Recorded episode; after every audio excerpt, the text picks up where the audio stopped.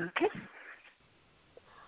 Hello there. Happy Wednesday. It's Julia here on a totally different reality. And today's guest is the lovely, lovely Georgia Watson. She is a very dear friend of mine, and we met 2 years ago at an Access Consciousness retreat in Costa Rica, and have really become very close as young women in Access Consciousness, you know, both looking at different ways to change things with sex and relationships and all the things that we go through in that area.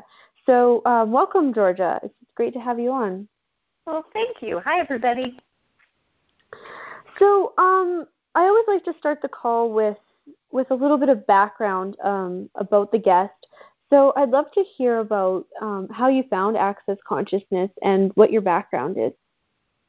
Yeah, cool. I was doing this really intense kind of ascetic meditation path for 5 years. So I was meditating 3 hours a day. And for 5 years? Yeah, for 5 years, like from 19 till I was 24. You're kidding me. So no, I didn't eat. Good for you. Eggs. No gluten. I meditated a lot. I took a vow of chastity, and you're supposed to do as well as you could without, but it wasn't expected that you would do 100%. But there was that aspect, and basically you're supposed to be nonviolent in your thought, word, and deed, chaste in your thought, word, and deed, and it was a very structured. What's that? Was it Buddhism? No, it wasn't Buddhism. I did do like a little Zen meditation for a little bit before that, but I found this thing and I really thought it was my path. Like it was called the path to me, and I had a guru and a master, and I visited him in India, and I worked on the media team. I did a lot of like what was called Sable, which is like selfless service. And it's funny because Julia, you probably like know not much about this because it's like not really my life now whatsoever. No, you're totally different now. Yeah, and but I had you know, even in my will, I had given all, like, if should something have happened to me, all of my money went to that organization. Like, I truly believed that was what was going to get me, like, self-realization, and that's what my target was. Right. And in a way, you were correct. That's true, because it was part of this amazing process of finding out how following somebody else's path gave me the awareness of me that I'm not actually that. And then when I started exploring what truly is in my reality and in my joy and that is part of me truly, it is so contrasting, like, indifference in that beautiful whole thing. Yes, it took me 5 years. It's a long time. But now I definitely have, like, a very pretty clear sense of when is something for somebody else and when is something for me. And, yeah.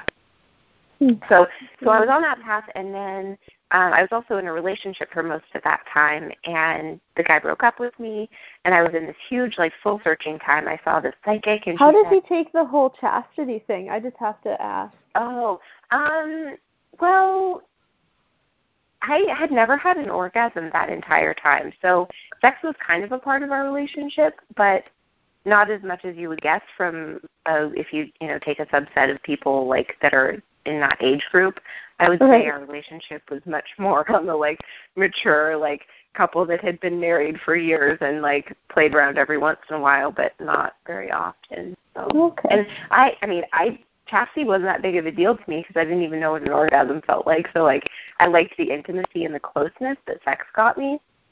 And I would freely admit now that I use that to try to get close to him, but there wasn't really a closeness possible. Now that I can kind of also compare that to the relationship that I have now, it's just there's so much information that becomes, like, very apparent and clear when you look at things in hindsight. Right. Oh, gosh, isn't that the truth? So, sorry, I cut you off. You were talking about a psychic? Oh, yeah, so I went to a psychic because I needed a little bit of consolation about, like, what was happening, why he broke up with me, and and it's funny because that session didn't really end up being about that. She ended up going in the direction of, like, this is a time of transition, and I knew that, but she said the transition was to actually become your own guru, your own master. And when she said that, I got chills, like these tingles, these, like, just my hairs on my arms stood on end. It was like, it actually felt true to me, but that idea was so foreign and against what I had like fundamentally believed and tried to prove and was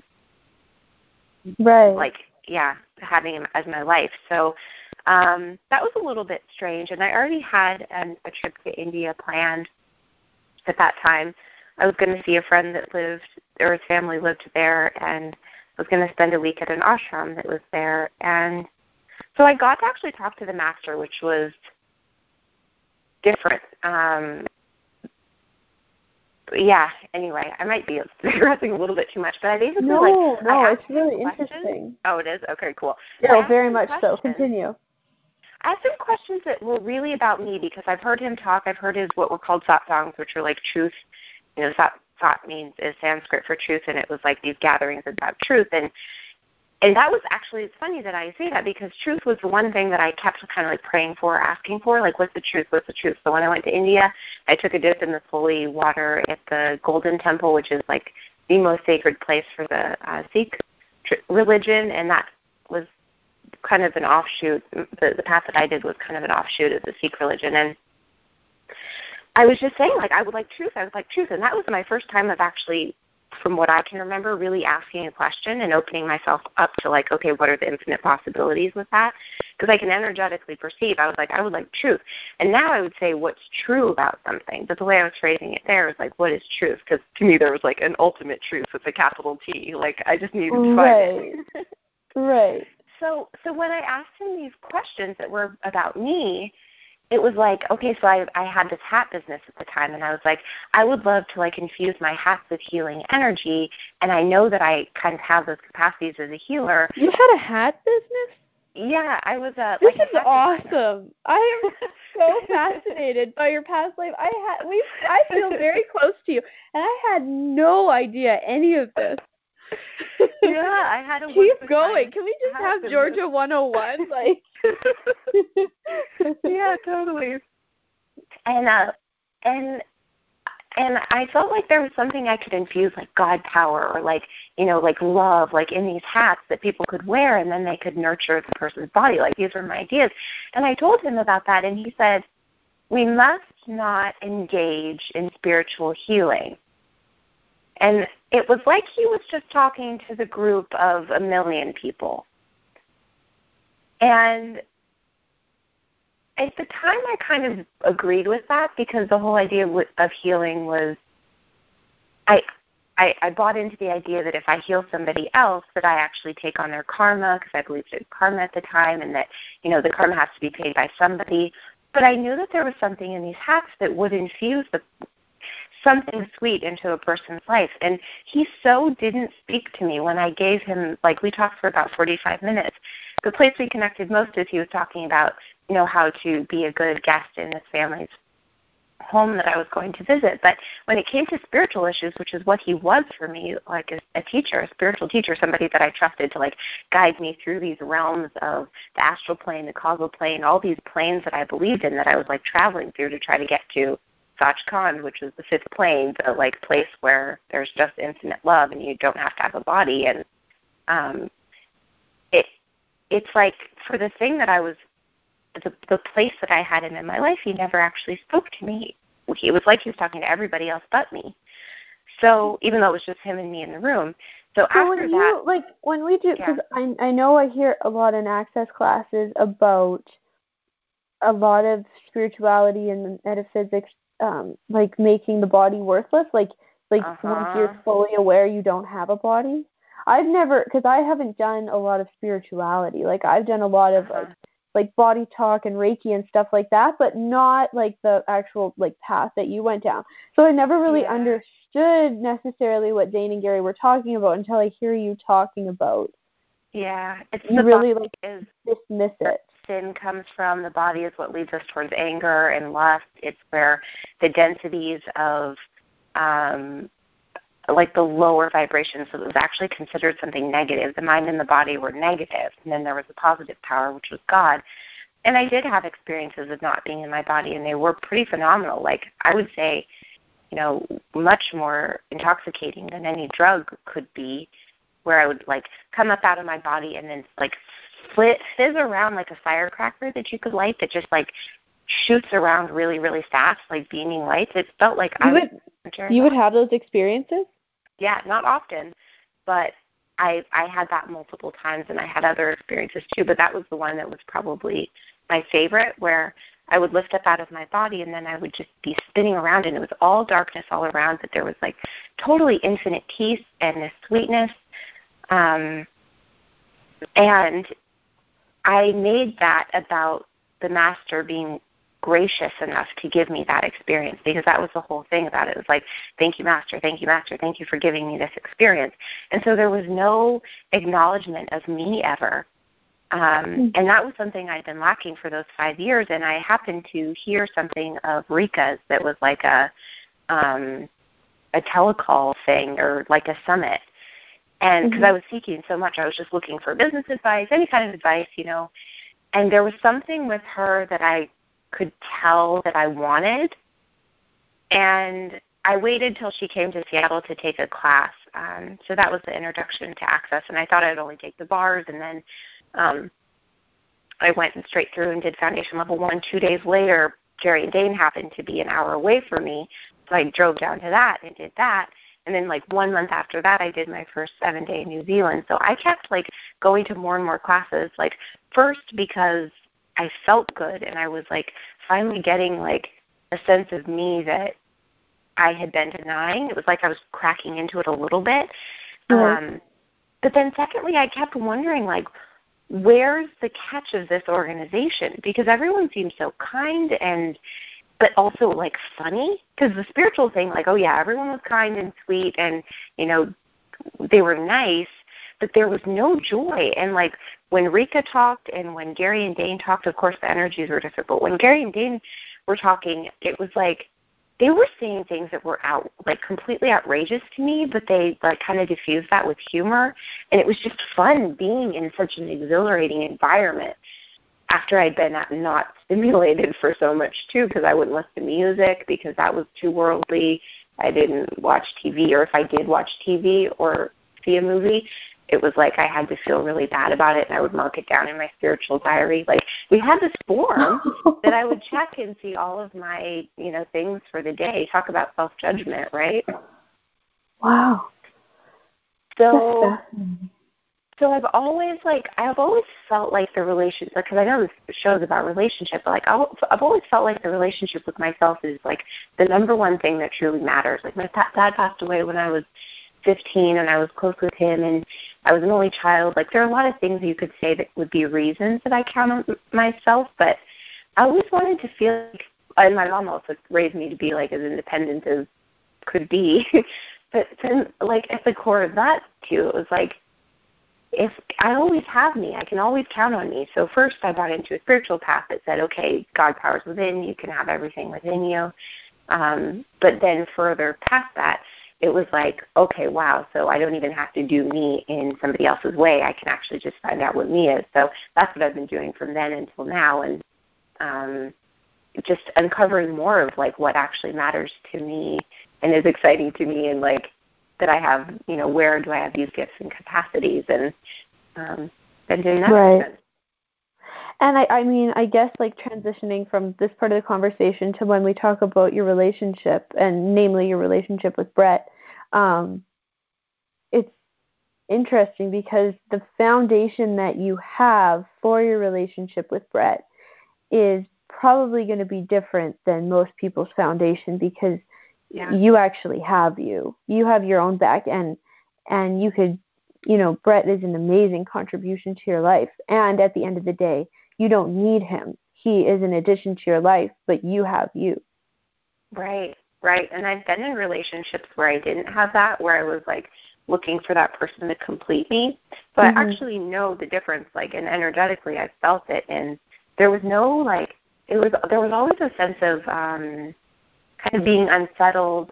I mean, there are kind of names for this in the psychological fields of like codependent relationships, and you know, I think there's probably an aspect of that in most relationships, and I felt that so much in that longer one that I was in, And it didn't work for me because fundamentally I'm a person that really, really enjoys my independence. And thank God I found like Access, because those, like the tools that I've actually used and applied that are all in the relationship area, and I've taken, I think, almost all the classes that are in that area because it interests me so much.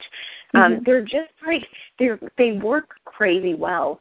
And I didn't have, like, I knew what I wanted before, but I didn't know how to make it happen until I had those tools. Yeah. I'm very grateful to Access and Gary for putting them out there and, like, kind of speaking them in a language that I could get and then institute them.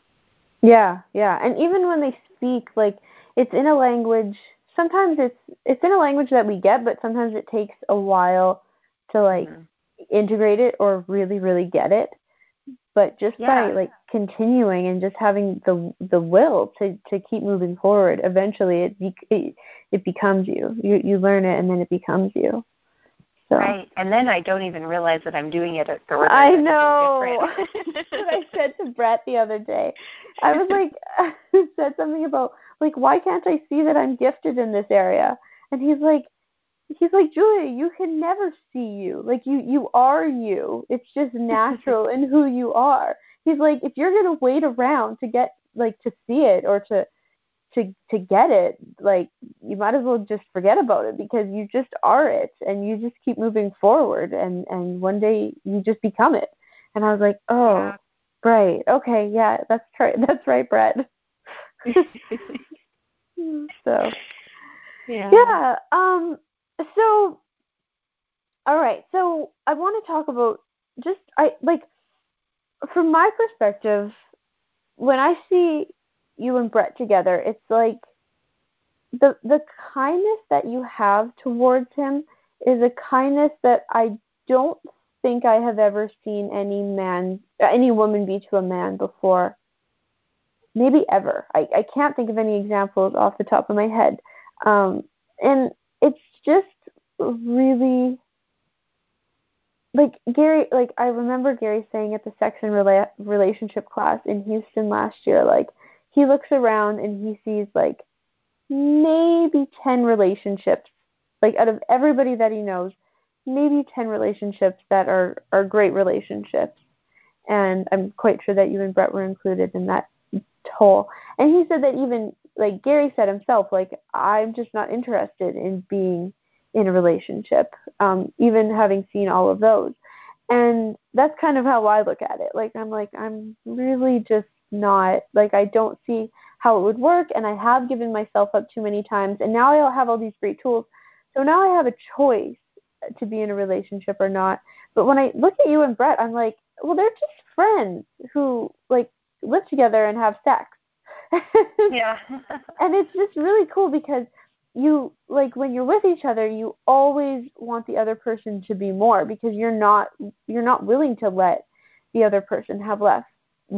And it goes both ways.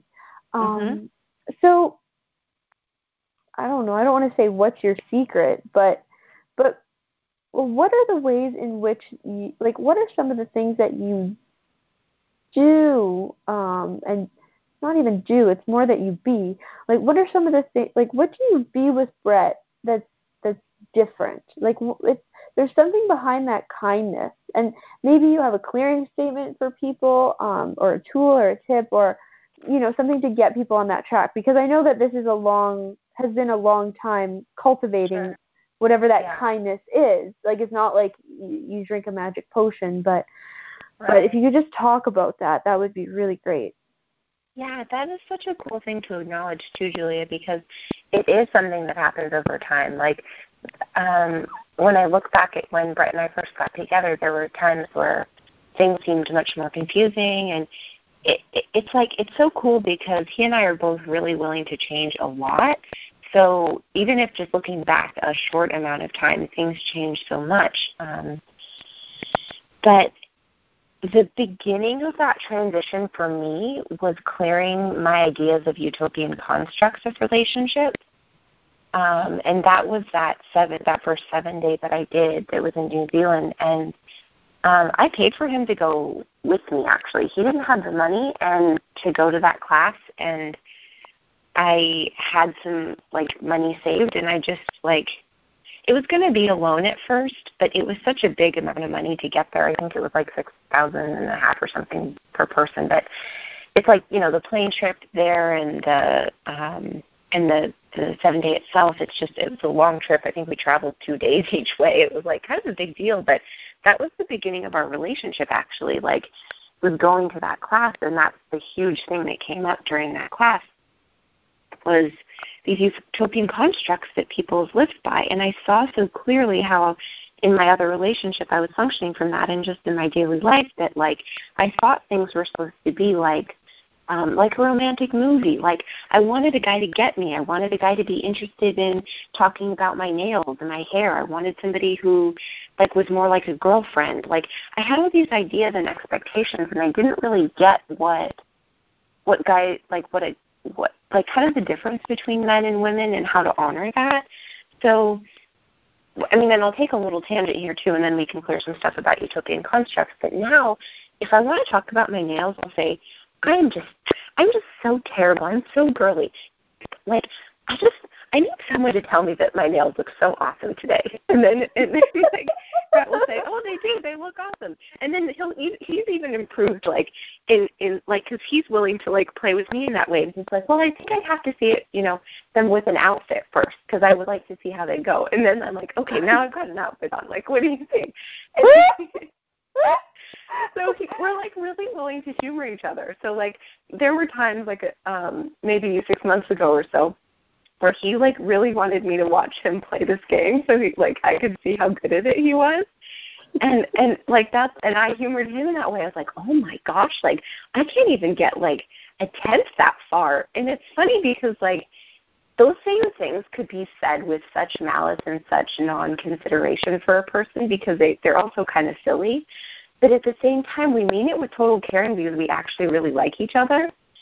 Right. And it's those little kind of things that that are just, they feel like such acknowledgments.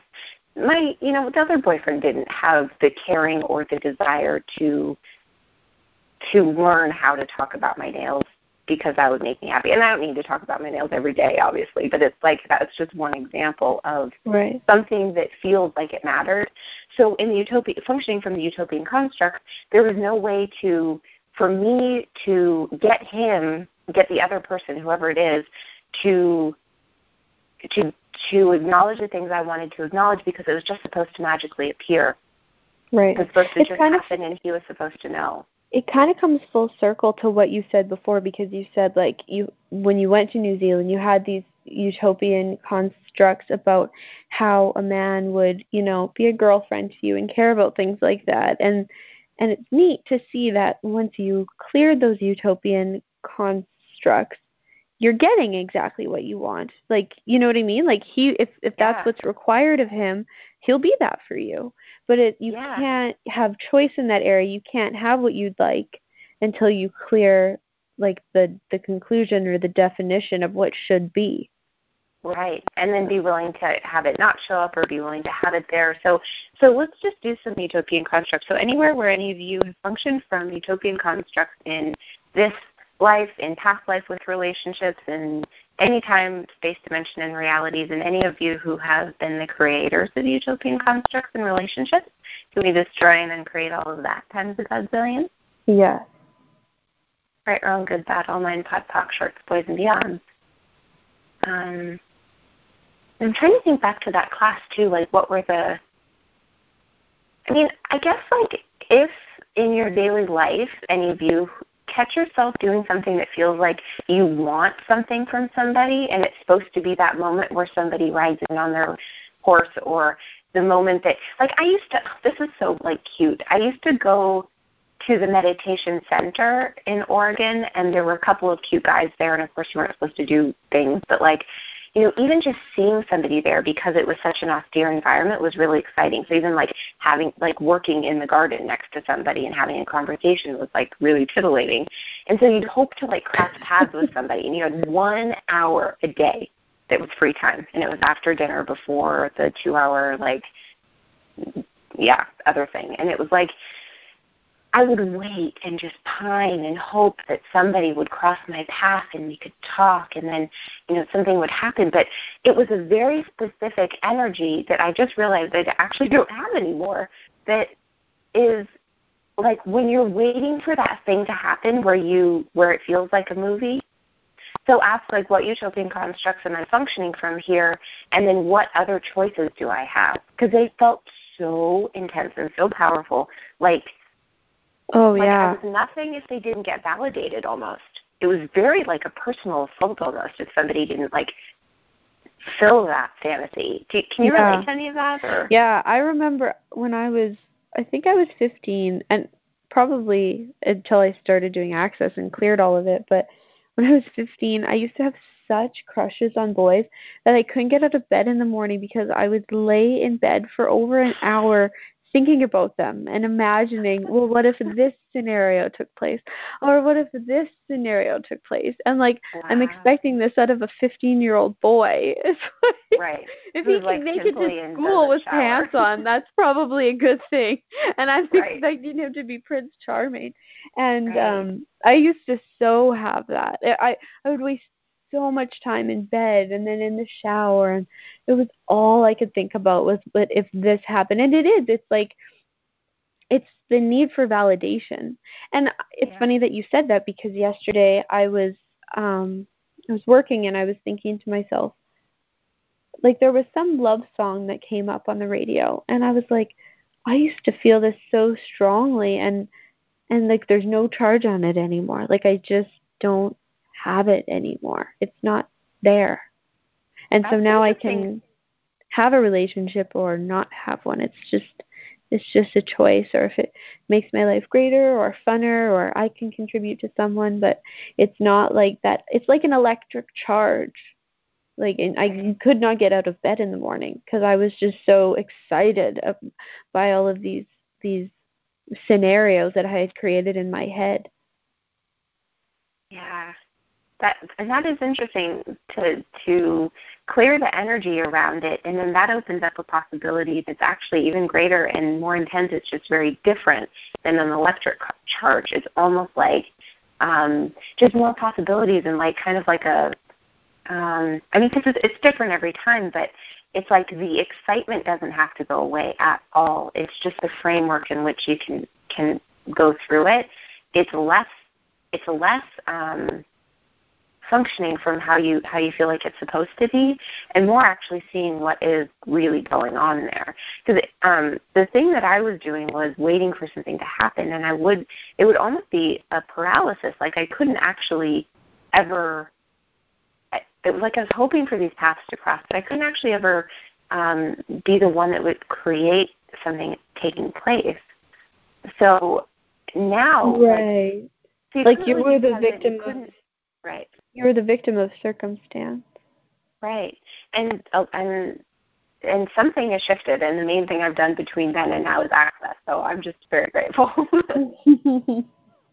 It could be just a coincidence, but I don't think so. Oh yeah, I'm sure it's just a coincidence. There's just lots and lots and lots of clearings, and I always knew when I was younger that I wanted a relationship that was different. Like, I looked around, and this was an awareness I had at a very young age. Like, even... I remember for sure thinking it when I was a teenager, but I remember thinking, out of all the relationships I've ever seen, I don't even like one of them. I wouldn't want to be a part of one of them. Really? None of them. And I don't want any of that. And so for me, I would either not have one, or it would be totally different. And then I did get into that relationship after. And I'm really grateful for it. Like, I don't think anything that I would say now would have any validity, or like... I don't know. It was just such a valuable experience to have had, because I know now, like, so distinctly that what relationships could be, and then what I have now, and like they're very, very different. Mhm. Yeah. Sometimes it's not like we have to go through life, you know, creating frustrating experiences so that we can know the difference, but sometimes there is a certain magic in knowing the alternative to the magic. Right. And then sometimes, like, there's some areas in my life where I don't need to know the alternative. Like, for some reason when I was younger, when I saw people that did coke, for example, I was like never interested. I just knew fundamentally that was not something that was going to work for me. As soon as I heard that you feel shitty or after, and it's like pretty soon after, I was like, no, thank you. So like there's some areas where we already like don't even have to like go through the other stuff. But for relationship with me, I really did. Like I was so wanting the passionate, and it was a passionate relationship. And I felt over the moon sometimes and then just totally down in the dumps. It was like really high peaks and low valleys, and I would miss him and yearn for him and need him and cry. I got wrinkles when I, like, between my eyes and these, like, crying things from when I was, like, I had them when I was, like, 21. I would just cry so much in that relationship. And I think those have actually since gone away. I don't think I have them anymore. I'd have to check. But, you know, I think that's more of a utopian relationship than what I have now. What I have now is there's nothing, like, I don't know. I mean, I guess a movie could be made of it, but those feelings were very distinctly like, oh, I love this person so much. I would give myself up for him completely. Like, and I did. And it did not. It was not fun. I mean, at the time, I think I did have fun with it. I thought it was just like the coolest gift that I could give to somebody, to give myself to him. And then I was like, right. I love you too. And then now I'm like, oh, I'm just going to give myself the gift of me. And then if other people, you know, want to receive some of that too, then that's awesome. But it's not going to be for anybody else anymore. Yeah, I was thinking about that. I was thinking a lot yesterday, and I was just like thinking about all the different places that I've lived and where I want to go next and what I want to do, and because I like to keep moving, and I thought to myself, you know, it's not where I am, it's the fact that I'm with me, and any type of uncomfortable, you know, feelings I have, not even feelings, just any type of discomfort is just when I pick up on other people's judgments of themselves around me. Mm-hmm. And that's just a lack of presence. Like if I'm present, there's absolutely no problem. So it's just really interesting to look at things and think, you know, it's not, it has nothing to do with what's going on outside of you. It's just you willing to be kind to you and to have you first. So. Yeah, that is so true. It really is, and then you can look at that with relationships too, because we're supposed to all want a relationship. Like there is no, I would say that there's no space in this culture for people who are choosing to not have relationships. Like that basically fundamentally means that that person can be totally judged and written off as somebody either who A, is broken, B, unable to maintain relationships, or C, just rejected by other people. There's no category for people who like want something more than the shitty relationships that they've seen everywhere. And so it's one really cool thing is just get super clear, like, is a relationship something that I'm actually interested in? And it doesn't have to be a distinct answer of like yes or no, but, and it might be yes if, or, well, it would depend. But right. I mean, it's just really interesting to actually finally look at that, because there have been a few times in my life where I'm like, okay, I actually really don't want a relationship now. And there was so much personal growth that actually came from those moments, and then there were other times where I really have, I mean, right now I wouldn't not want a relationship because I have so much fun with Brett. Like, he's my best friend, so it would be much less fun. Like, he just, I don't know, I really appreciate the humor and, like, funny that he brings to my life. Yeah. Oh, he's fantastic. So we talked a little bit about... Well, we talked a lot about a lot of things, but about the kindness that you are with Brett. And I also wanted to direct the conversation sort of in the sense of, like, how you each give each other your space when you need it and just are willing to each be yourselves, like kind of cohabitating and co-creating together, but still each creating whatever the other one wants to totally create. Right.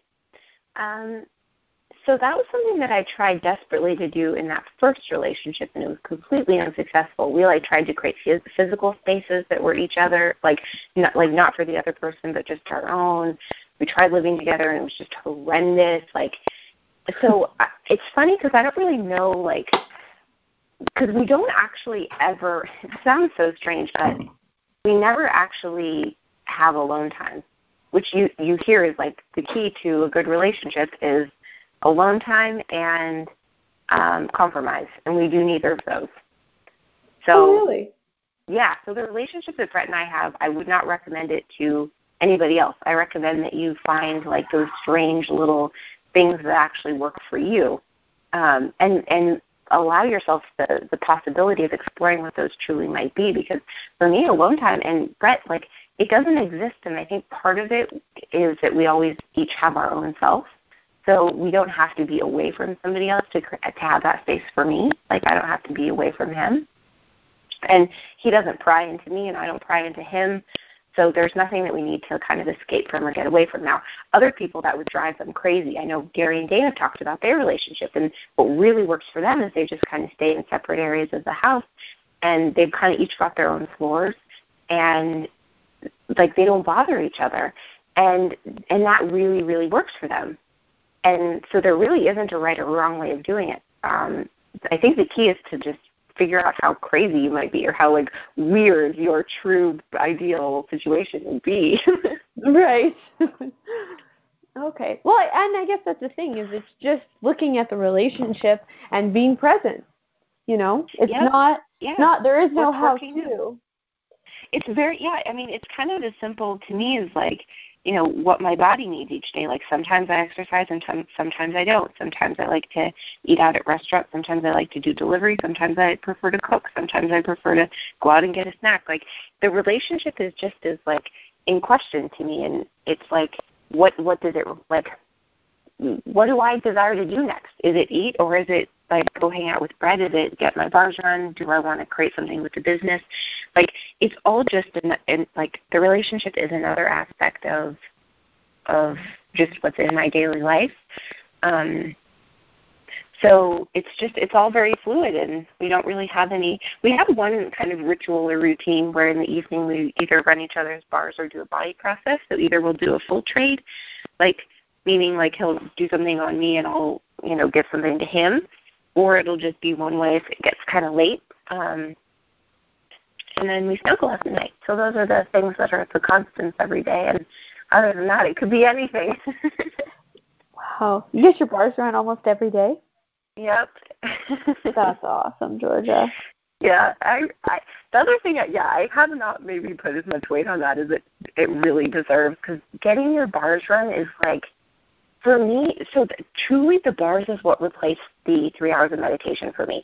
The bars, getting my bars run once a week when I was doing it then, was replacing the sensations that I was craving from meditating 3 hours a day and not quite reaching. Right. So it gave me that sense of peace, relaxation, mental calm, like, get rid of the chatter, get rid of the angst, the judgment. When I was meditating, I did a specific kind of meditation where you were clearing the negative thoughts that you'd accumulated during the day, which is hilarious because it's kind of like what BARS does. But you listen to the sound, and it would, like, incinerate or burn up all these negative impressions that you'd collected throughout the day or lifetimes, which is so funny because the BARS actually does that by putting this gentle pressure on these specific points on the head, but it actually does it through lifetimes, and then you don't feel... Like, with meditation, I felt this weird kind of withdrawal if I didn't do it, and there was so much judgment if I didn't do it. With the bars, it's like, oh, I could get my bars run, and this would be easier. There's much more choice involved, and it actually is just way, way, way more efficient and dynamic. But yeah. I'm looking for it a long time ago. Yeah. No, I had a lady who emailed me this morning, and she's very suicidal, and I said, like, I think she's maybe only had her bars run a few times. And I said, like, if you just get your bars run once a week, like, I wonder what would change. Like, it really just kind of pulls the rug out from underneath of anything that is going wrong in your life. It's just gone. It's gone. If somebody is willing to let their whole reality potentially be not what they think it is, because having the rug pulled out from under me was... uncomfortable to say the least, and there's nothing I would trade that for. The entire world I wouldn't. It was just like the transition of me actually starting to go into question for what's my reality instead of just functioning from these bars or from the implants from other lifetimes and other people. But the stuff with the bars clears, like, it's like all the garbage that you wish wasn't even yours actually is it. And then you can actually get rid of it and then start to see what actually is your life. And so, yeah, to me, bars are just like the most amazing thing ever. I know. I love them. I'm so excited. I just moved to Brandon, Manitoba, and absolutely loving it here. It's like the greatest space from which to create. Like, I just feel so much ease here. Life is so easy here. And I'm just so excited to get my bars practice started because, yeah, it's just, it's, I don't know, like the way that people walk into a session and look and all the expectations they have and everywhere they've judged themselves, like you can just see it in them. And then when they leave, it's like they're just this fluffy marshmallow that doesn't even know which way is up. Like, yeah. I don't know. It's just, it's absolutely thrilling. So. It is thrilling. Yeah. I have a session tomorrow. I'm really grateful for this BARS client actually, because I do hypnosis also, and he asked for a combination of the two. And I was like, yeah, I guess so. I mean, to me, I'm like, well, BARS is like totally like way more amazing than hypnosis. So, you know, that's fine. But like the cool thing about that though is I've had a lot of people get their bars run the first time and don't really feel anything, and I didn't either my very first time. And it was really fascinating because, like, I just kept with it because I wanted the access tool, and then come to realize that's, like, the most dynamic thing ever.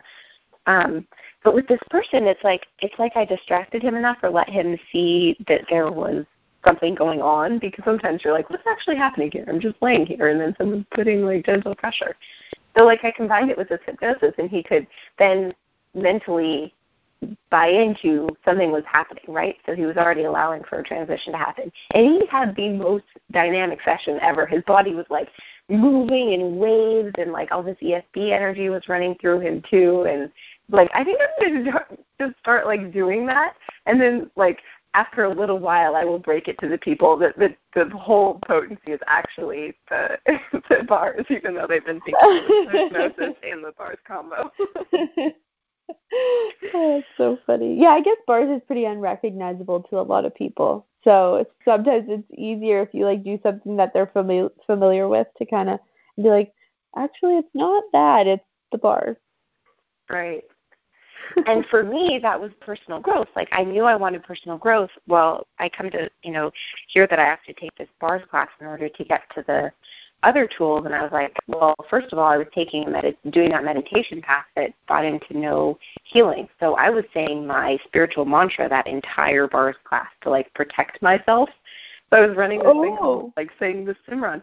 And I was like, you know, like, okay, like, I will be forgiven. Like, I get that I need these tools. So I was listening, and then, like, once all that stuff cleared away, I could see that I was, like, I didn't actually need to, there was nothing to protect myself from. There was nobody trying to indoctrinate me. There was no, it was nothing that I thought it would be. And, yeah, it was a very fascinating thing. Huh.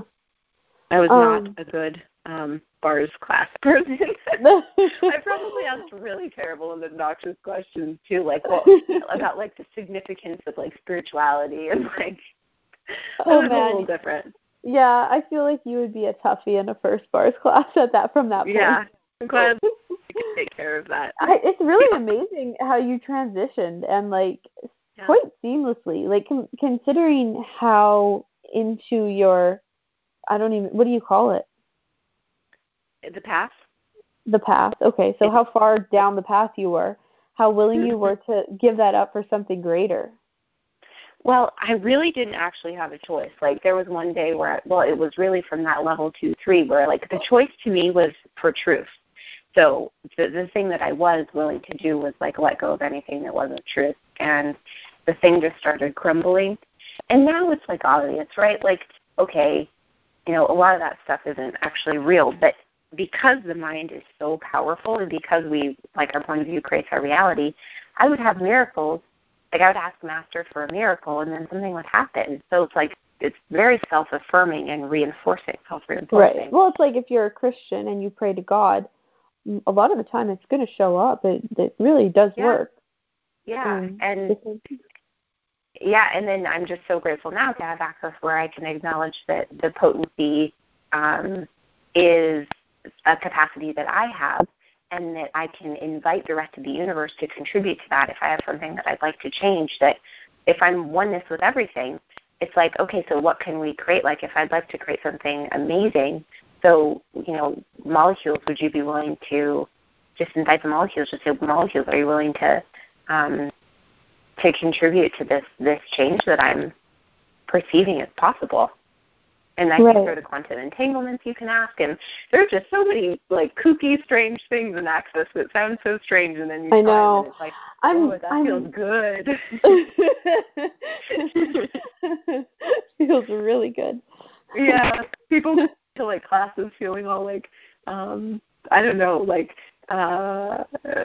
little self-conscious, wondering how you're dressing that day, why does your makeup look like this? And then, the last day we're all, hair messed up, puppy pile, snuggling with everything. I know. Usually by the end of the fourth day, my makeup is smeared, my hair is whatever. I'm, usually in, a doggy pile, snuggling with, six people. Yep. It's so cool. And that's what I found is more, the energy of me, I am quite a cuddler. And, and then also going back to some relationship stuff, it's there are fundamentally some people that there's just going to be more fun to be in relationship with. So if you are currently in a relationship where it's just not fun most of the time or all the time, it's the hardest thing in the world for me when I was in that relationship to look and see, okay, what compatibility do we have?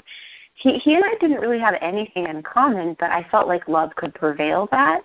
Mm-hmm. Brett and I would say we have a desire for consciousness and awareness in general, a willingness to have things change and be fluid, a willingness to not really, actually a requirement to not have structure or rules. And then, you just kind of have to see, if you're interested in creating a relationship, you can either do a couple of things, make a list of the characteristics and things that you'd really like to have in a person. And I'm not talking about, eye color or hair color or how tall he is. Energetically, what is it that you would love to have as an addition to your life? And then you can kind of pull all those energies to you and trickle a little bit of it back out into the world, perceive that energy of what you'd like to have in your life and then trickle a little bit of it back and then just see, if somebody shows up that matches that energy that you might like to create something with. Right. We have about 10 more minutes left, and I'd really like to hear about, there's no jealousy between you and Brett whatsoever, and I'm sure that was cultivated over time too, because mm-hmm. That's not necessarily something that's just, comes naturally. It can, but can you talk about how you guys got there? Sure, yeah. Well, the demand, we both made the demand at the beginning of our relationship that we weren't going to have, what most people would consider, a monogamous relationship.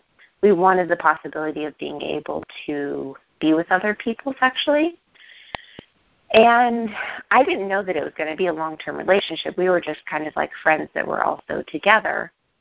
So it didn't seem as big of a deal. But now having been together 2.5 years, it is a little bit odd, I guess. Some people would say that we don't have a definition that things need to be monogamous between us. So earlier on, we made that choice. For me, I had just come out of that 5-year relationship, and I'd only slept with him and one other person. So my number was 2, and I wanted to experience more things before I got into a relationship that was monogamous. So that was my quote unquote reason. Right. And then at first I'd say it was harder for Brett for sure, because I was kind of taking him up on that offer more. I guess it's not an offer, but I don't know how else to put it. I was with more like other people. Mm-hmm. And I don't, maybe you can help fill some things in between too, Julia, but the thing is now, we are both so clear that we, like, neither of us are interested in doing anything explicitly against each other. So if I choose to sleep with somebody else, it is not out of malice. It's not out of Brett not being good enough. It's not out of proving something. And I think the thing is that other people could try to have the same sort of thing going on and really make themselves believe that it's not out of malice.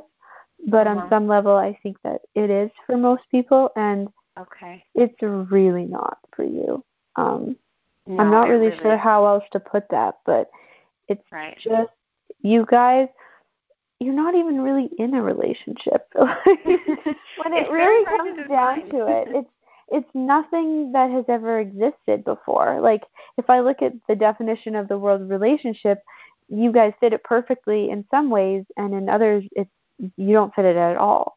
But you're just not interested in, you're not as committed to the relationship, to the idea of the relationship, as you are to yourself. And that's what makes the relationship completely blossom. Because you each want to blossom. And so anything that you guys create, no matter if it's a relationship with one another, if it's a radio show, if it's a book, if it's a class, if whatever it is, like, it's going to flourish because you're committed to flourishing and to being all that you can be. So the relationship is just one thing that you have chosen to create, and it's a beautiful, beautiful thing. But it's more like the byproduct of you just being willing to do whatever it takes, no matter how ugly or awful it looks. Or, you know, if there is jealousy at the beginning, like, you're both just willing to look it right in the face and still be with yourselves enough to even be with each other on the subject, like to, you know, be present enough with you in order to be okay to bring it up to the other person. And then you guys have each other's back to the point that, And I think that what would happen, the place where it would go with a lot of other relationships, is that you guys, something would come up and you would see it, like, for instance, let's say that you were sleeping with somebody, you were choosing to sleep with somebody else, and it was hard for Brett. You know, most people in your position would look at it as, I either have to have Brett's back here, or I have to have the back of the person I'm sleeping with. It would be like that would be the two choices is where most people would go. But you go, no, it's not about choosing for either of them, and it's not about choosing for me. It's about choosing for all of us. Like, everybody is included. That's exactly the key. Is if any of that is functioning from exclusion at all, like, if someone were to do that and have that as time away from the other person, It totally would create a rift in something that would probably be irreconcilable even. But absolutely, including Brett, it can sound a little strange, but, like, I don't put up a wall between him and me if I'm with somebody else sexually. And I have done that before in the past early on, and it just, like, really didn't work. And then we got to that place where it's like, oh, were you excluding me? And I was like, oh my gosh, I was. I thought that was how I would honor you, by, like, putting up a wall instead of making you look at it or be a part of it. And then we took down that energetic wall and was going to include him, just like I always include him. And then there was no problem with it anymore. Really, the problem and the issue, and where the jealousy felt like it was a thing, is when there was that weird energetic thing where, like, I'm going to push him out of my universe so that I can go and have sex with somebody else. Like, why would I have to push somebody else out? I mean, he's just always in my life. My cat's always in my life. You're always in my life. A lot of people are always in my life. Like, there's no reason to, like, remove somebody or excise somebody from a situation. So And the thing is, that does not exist on planet Earth. Oh, really? Yes. You don't get how different you are. Like, to you it doesn't make sense, but to somebody else it would be like, oh my God, like, how could I Like, it's just an automatic response system. Actually, we should clear that. It's just an automatic response system that you would go to the place of loving somebody else, like, whatever, I'm going to use this reality's terms. Loving somebody else makes you love Brett less. Like, that is where people go. Totally. And I actually have some other sort of, I don't know how to call it, but just other really important people to my life that are men. And because there is an exclusion that I'm functioning from with it, Brett can actually see what an amazing contribution that they are to me, and then that actually means that I can be a bigger contribution to him. So it really isn't as linear for me, and I know this wouldn't work for lots of people, so I'm not advocating it. I'm just saying that when I looked at what was actually real for me about relationships, it actually works for me to have more people in my life. And it turns out I just have abundant, love or whatever. I just have a thing where I don't love anybody less when I meet somebody else and have a thing, which might be love or not, Yeah, absolutely. No, it's like I've, had sex with people before, and it's like, it does sound strange to say it out loud, but it's like the whole world is included. Like, every leaf on every tree is included. Like, everything is included. It's not one or the other. It just all is. And it's the reason that most relationships aren't completely joyful is because we have this concept that there has to be like defining walls of what is included. Like, you can't include, like, if you included, then your grandfather would be included in the sex. And it's just those, there's, I haven't. It just sounds too weird, but it's like, yeah. Yeah, but I've been a lot like you. I can see more like of where other people are functioning from in that area, I think. Okay, but it's like I've gone off the deep end. Yeah, and good. Don't come back because trust me, I can see it, and it's not pretty. Well, the other thing that I wanted to say, which is like a totally different idea, is there are like our culture really defines a whole lot of how we see relationships, just because it's the people that have come before us that give us kind of examples for what's possible, and in our culture, it's like. Really, like, Mormons, I guess, are the only people who we have thought of as being, like, polyamorous or polygamous. But, like, think about it with people's animals. Like, I get that we don't love our animals in the same way that, being in a primary relationship with a person is. But how many people Some people do. You know do. That, exactly. How many people do you know that love their dogs more than their husbands or wives or, like, have a connection with animals? Now, if you got another animal, would you love them differently? And I would say yes for me. I have a horse and I have a cat and another cat. One cat lives with my mom. And, what if we could see relationships in a similar way? Like, I'm an animal person, so this analogy works for me. If you're not an animal person, this one won't. But see relationships with people as you do with animals. Like, do they contribute? Do they bring joy to your life? Like, if an animal is creating a lot of havoc and problems, like, would you keep that animal around, or would you try to find another home for it? Like, what if we look at a relationship in a non-significant way, bring it into another perspective that shifts things so that you can see more of what's going on and run as many utopian construct clearings as you can to get to that point where you can see it as something as simple as that. And then, maybe having other people or other animals involved is like a possibility, or maybe not. But it's just, I think it's so interesting that we can feel, like, I can totally feel that and see how easy it is with animals, but I can see how with people it doesn't feel that easy. Right. Can we clear a couple? We just have 1 minute left, but can we clear some autoresponders for sex and relationships while we have a minute left? Yeah, so any autoresponders that you have been, autoresponder systems that you've been functioning from with relationship and anything with that also might be linked to utopian constructs, would you be willing to destroy and uncreate all of that times a godzillion? Yes. Right, wrong, good, bad, online, pod, talk, shorts, boys, and beyond. So any autoresponder systems that keep you stuck in relationships or non-relationships that are not working for you? Can we destroy and create all of that? Yes. All right, wrong, good, bad, online, pod, talk, short, boys, and beyond. So if you weren't functioning from autoresponder systems in relationships, what could you function from? What choice could you have? And everything that doesn't allow that, can we destroy and uncreate all of that? Yes. Right, wrong, good, bad, online, pod, talk, short, boys, and beyond. And are you willing to be as wild and crazy and outrageous and different as you truly be in relationship? And everything that doesn't allow that, can we destroy and uncreate it all? Yes. Right, wrong, good, bad, online, pod, talk, short, boys, and beyond. Oh, well, that was an awesome conversation. Cool, yeah. That really came full circle. There was a specific energy that I wanted accessible to people, and I think that you really got it out. So that's awesome. Oh, cool. Yeah. Well, it's really fun to get to talk about it, because it's funny, not a lot of people do ask me about it, but I love Brett, and I love, having relationships that work, so it was really fun to talk about.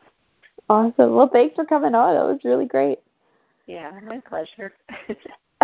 And next week we have Reason on, and I think her and I are going to be talking about auto response systems in detail. So tune in for that. I'm not sure about the time, because I always post a different time, because I'm doing different things every Wednesday and I can't decide on a time. So just look on Facebook for that. And thank you so much, Georgia, for being here. My pleasure. Thank you, Julia. Okay, see you all next Wednesday. Bye.